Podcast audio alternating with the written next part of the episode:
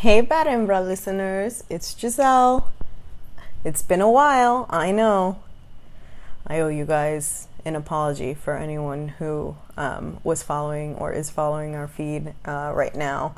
I know that, you know, we had explained like we were trying out some different things and figuring out the best style of podcast recordings. Um, but in the middle of that, life kept going, and, you know, I definitely do have a day job and I was making some life changing decisions, which I'll get into in a little bit. Um, and so, yeah, I think the original hope was for the new year 2018 to just give you lots and lots of content, but you know, that's just not the way the stars aligned. Um, and it gave me an opportunity to reevaluate my perspective on the podcast and the purpose of the podcast and the things that motivate me. Um, and so, without further ado, let me clarify those things. So, first and foremost, one thing to note it's just me today. I don't have my beautiful cousin and co host Eileen with me here. And that's because I am not in New York. I am now in North Carolina. I will say I'm currently dwelling in North Carolina. That's the most that I'll say about that. And um, although, you know, I will be uh, traveling back into New York, etc., for um, work and other reasons, I'm sure, uh, I'm definitely appreciating the break and the change of pace that North Carolina has to offer, specifically Charlotte. So, yeah, um, I'm in Charlotte now. I think the last time I recorded may have been like six months ago or something like that. I can't believe how quickly time goes. And, you know, I know I have supporters who really have a stronger understanding of like the, the whole underlying purpose of this, bo- this podcast. Um, and they're wondering what I'm doing because consistency is not here. Um, and I think just to address that, firstly, uh, I've taken a step back to look at my level of devotion towards things um, that motivate me and things that uh, really give value back to specifically the minority and underserved community. And I've been fortunate enough to, in my professional life, do the things that motivate me there and uh, create a professional lifestyle that you know, I think most people aspire to. Although I have to admit, it wasn't all planned out that way. Um, but it doesn't surprise me, and this may sound conceited or cocky, that I've progressed, you know, professionally to this path just because of the way that I am, um, the the people that I come from, my mother and my father, who are ambitious in their own unique ways and curious in their own ways and incredibly intelligent in their own ways. But, you know, in terms of the things that motivate me and the reason that I even launched this podcast, I really started to look at how much it was, how much certain things were taking away from me. And I, and, you know, I realized I can't give quality if I get overly concerned and focused on the exterior things, you know, the, the packaging of things, which we all have a tendency to do in so many different aspects of our lives. Um, and so, as my professional life was really coming to a place where I had created a reality that allowed me to take more control over my personal life, um, I knew that I had to make some decisions about how much time I wanted to devote, maybe at this particular period in my life, or maybe forever going forward, to what I consider this nonprofit effort of sharing, um, you know, wisdoms and and stories and um, guidance and perspective to uh, sharing that with underserved um, people and uh, or underserved communities in general to try and help them progress because um, that was something that I was very motivated to do based on personal experiences and, and you know a bunch of things happening um, within my family during you know my 20s I'd say um, just to remind everybody I am a Dominicana Latina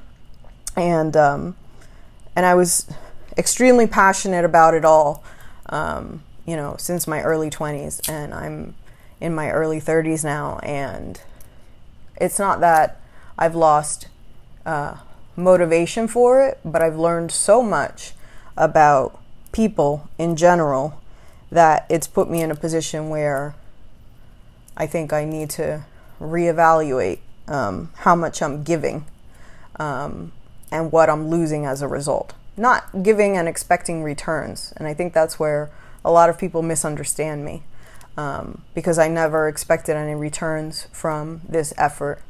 Uh, I just wanted to simply give. But when you give, there's a cost.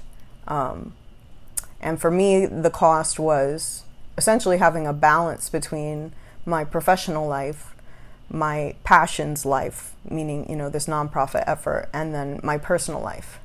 And so I didn't have a balance at all. And I didn't have much of a personal life, which um, for me didn't bother me because I was so enthralled in the cause that I never really noticed much.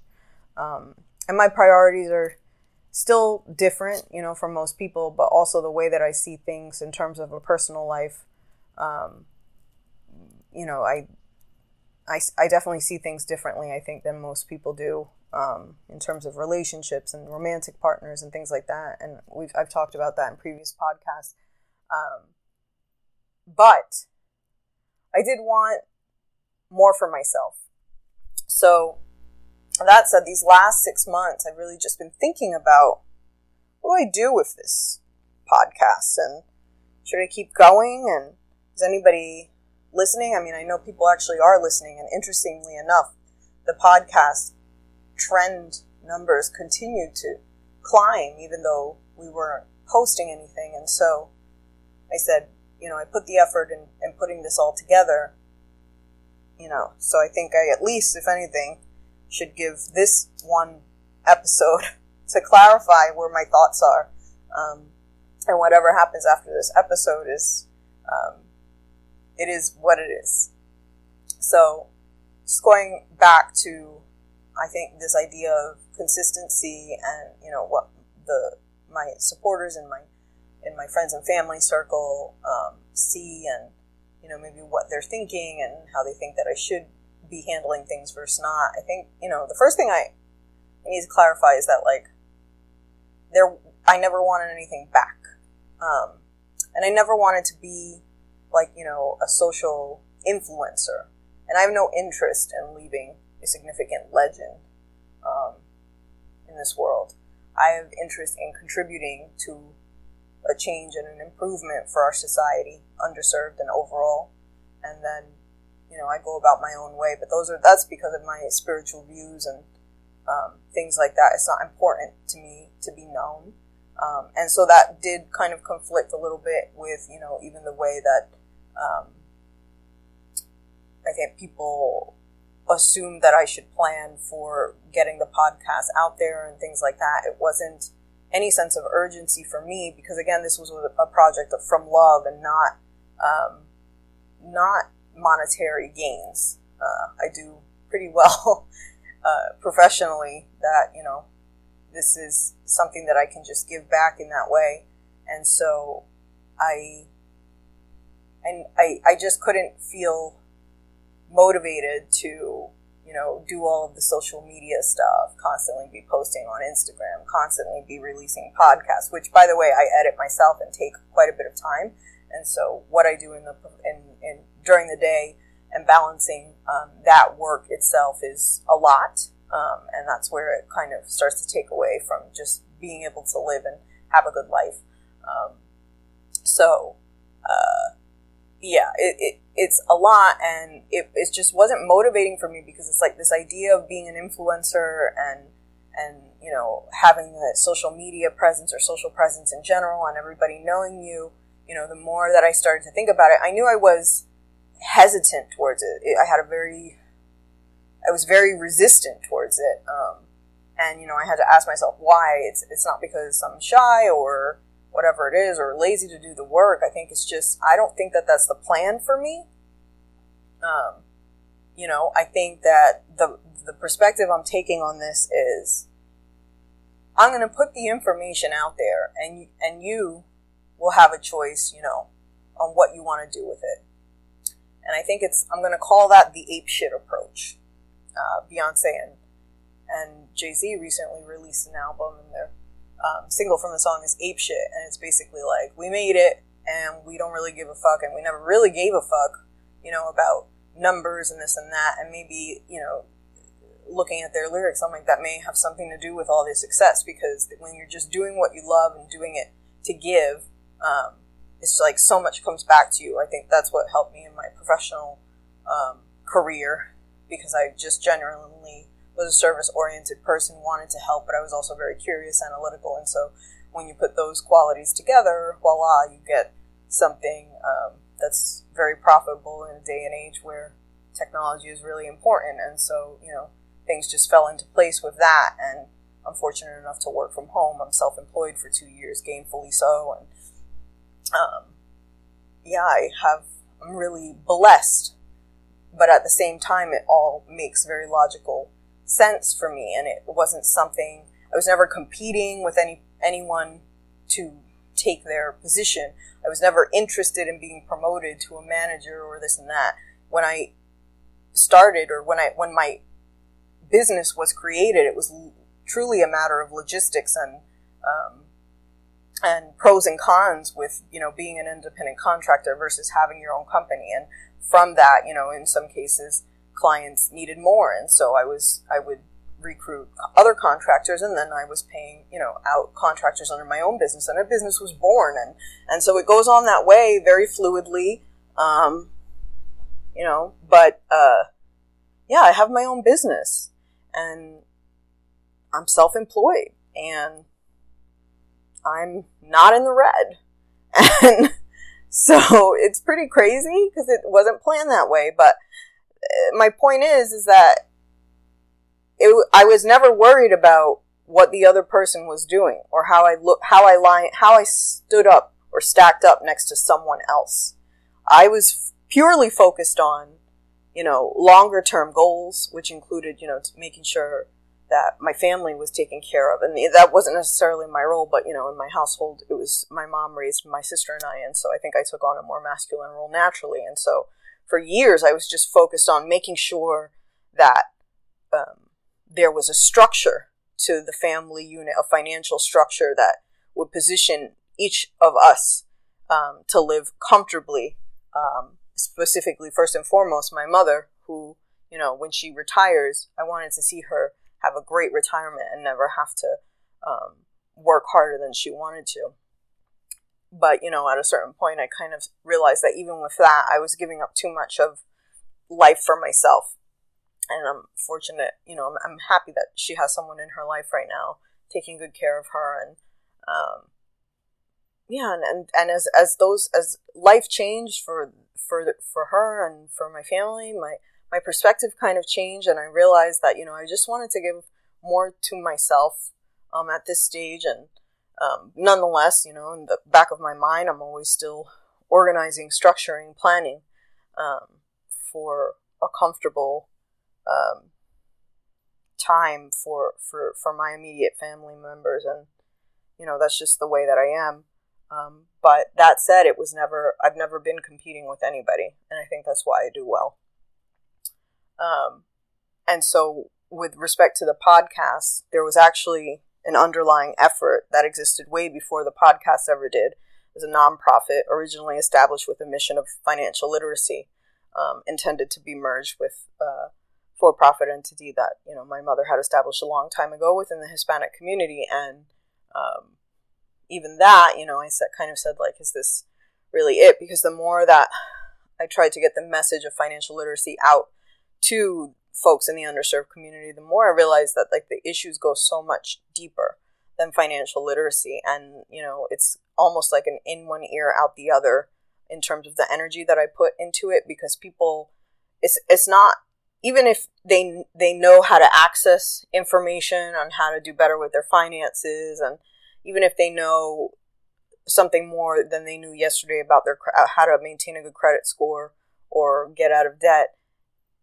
it's the mentality, it's the mindset that's going to predict or determine the outcome. And I'm realizing that a lot of people in the underserved community, and not just underserved, you know, anyone who's who's less than you know middle income or um, in the lower income class in America, you know, a lot of it has to do with lack of privilege being there from the beginning, so they were at a disadvantage to start. But then it's also this they people kind of live in this mindset of limits, and I kind of live in a mindset of, that is limitless, and I attribute that to my mother.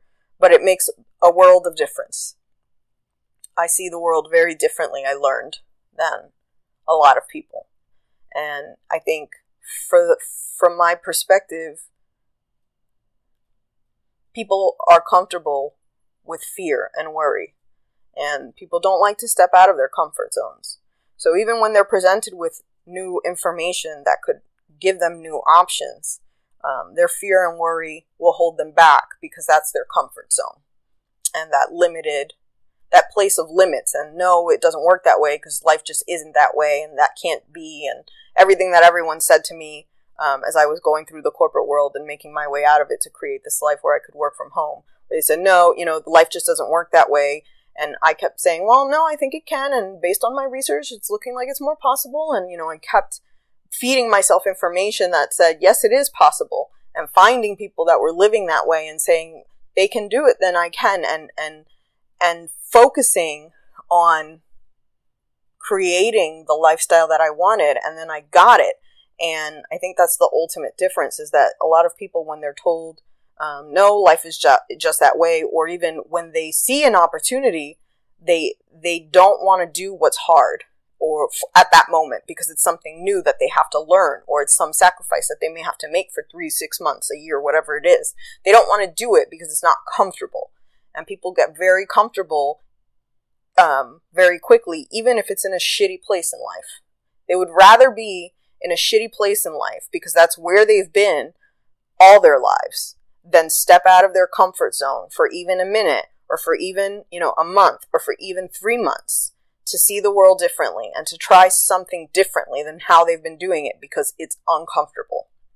And I said, how can I, how can I even begin to impact the underserved community in that particular area that's so deep that it's like, it takes like one-on-one counseling per person and months and if not years and then you're still competing with all of their external influences that if even if you have a good impact on them in that moment when they walk away from you you know they fall into a crowd that just works a 9 to 5 goes to drink alcohol to uh, you know after after their work they they party like animals because they, they hate their reality and they don't want to be sober in it. At least work keeps them distracted. When they have no distractions, they don't want to be in their reality, so everybody turns to alcohol or something else and they just, you know, stay in this cycle. And for me, I've always been very aware of that cycle, and so like even socializing was hard for me um, within friends and family that I grew up with because it's so cyclical, so uninspiring, um, so redundant, and so so um, taking your time on Earth for granted, which is something that I will never do. Um, that you know, I just I couldn't do it. I couldn't do it, and I think New York specifically for me what I saw was it was literally like it was like a Beyonce line, working nine to five just to stay alive, just to stay alive and just to say, just to show, you know, certain things, but like actually having the ability to freely enjoy your time and, and the fruits of your labor, I didn't see that too often. And so it was a discouraging place for me. And I don't know, North Carolina, where I'm currently staying, just meeting people, learning about the culture, is definitely more laid back and I mean, they have their issues too, I'm sure, in terms of um, rent rental rates because it's a growing. Charlotte is a growing um, city, and you know they'll have the same issues that New York has. But it just seems like the energy is a little different here, and there's more room to breathe and just relax and enjoy. And so I'm enjoying that um, but then I'm thinking about all of these things with, you know, what should I do next with this nonprofit mission and and so I don't have the answer yet. Um, but it's been on my mind and I don't want suggestions because I've been getting suggestions from people for years. And, you know, unfortunately, it's always the people who are the most fearful and the, the ones who never want to leave their comfort zone that have all of these opinions. And oftentimes their opinions are influenced by their limited perspective and, and their fear full uh, a perspective that is full of fear. And so the the advice that they're giving you you know it comes from a place of really just ignorance or following what you know get, suggesting that you just follow what everyone else does and um, this is how it should be. And you know they never really kind of stop to ask well like what is it that you really want out of this? You know everybody wants their hand in it. And so they they kind of just i mean there's so much to go that goes into it. But no i don't want any suggestions i don't want any i know what i need to do and right now what i need to do with this is think um, and I know some people are saying, don't think, think so much, just do. And it's like, yeah, you don't know what I've been doing for like the last 10 years with this and actually doing. Um, you don't know what's been going on behind the scenes. And so, um, for anyone who's thinking that, um, I know this, this can even come off combative because I'm not really concerned about sounding polite um, at the moment because this is something that's mine because it's my energy and it's my time. And so I'm going to decide exactly what my next steps are going to be. Um, and it's not something, again, that I'm looking to gain. And, and yet my, my current perspective is I'm putting stuff out there at my own pace in the way that makes sense for me. And I want to live a fulfilled life, but I'm not giving, I'm not giving this my all. And I'm comfortable with that. You know, I know there's a lot of people who dedicate their entire lives to a cause and that's not me and that's i'm okay with that i'm comfortable with that um and so yeah i think i still enjoy helping people you know one on one um i get very passionate when everyone whenever someone talks to me about their job or their you know what they want to do with their life because like i just feel like i can just i can show them I can show them their options, um, and I'm good at that. But I'm not giving everyone all of my time um, because I deserve my time as well. And so um, that's where we are.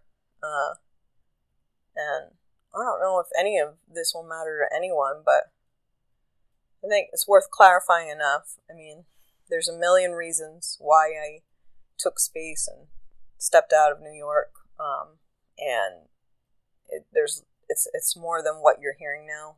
I think you know. On that note, the advice that I can give is always try and catch yourself before you assume.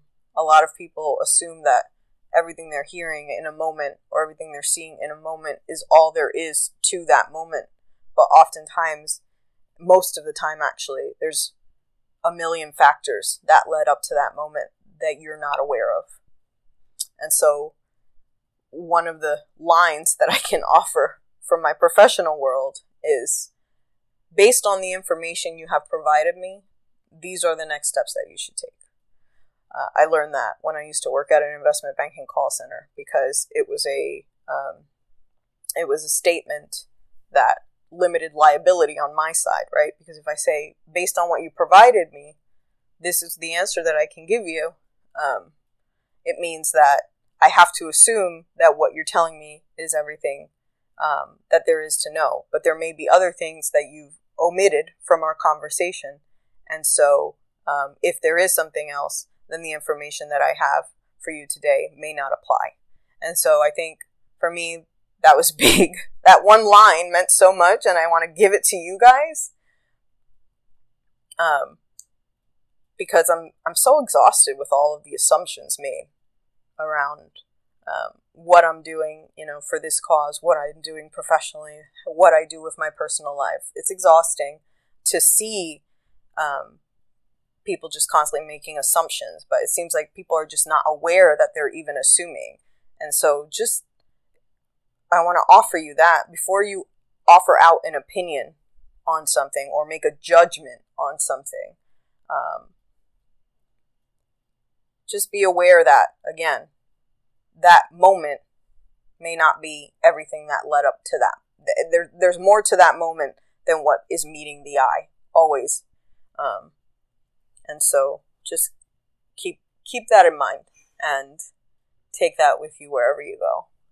And especially when you're meeting new people, you know, whoever they are, however they annoy you, they annoy you or um, bring you joy. There's more to them in that moment than you will ever know.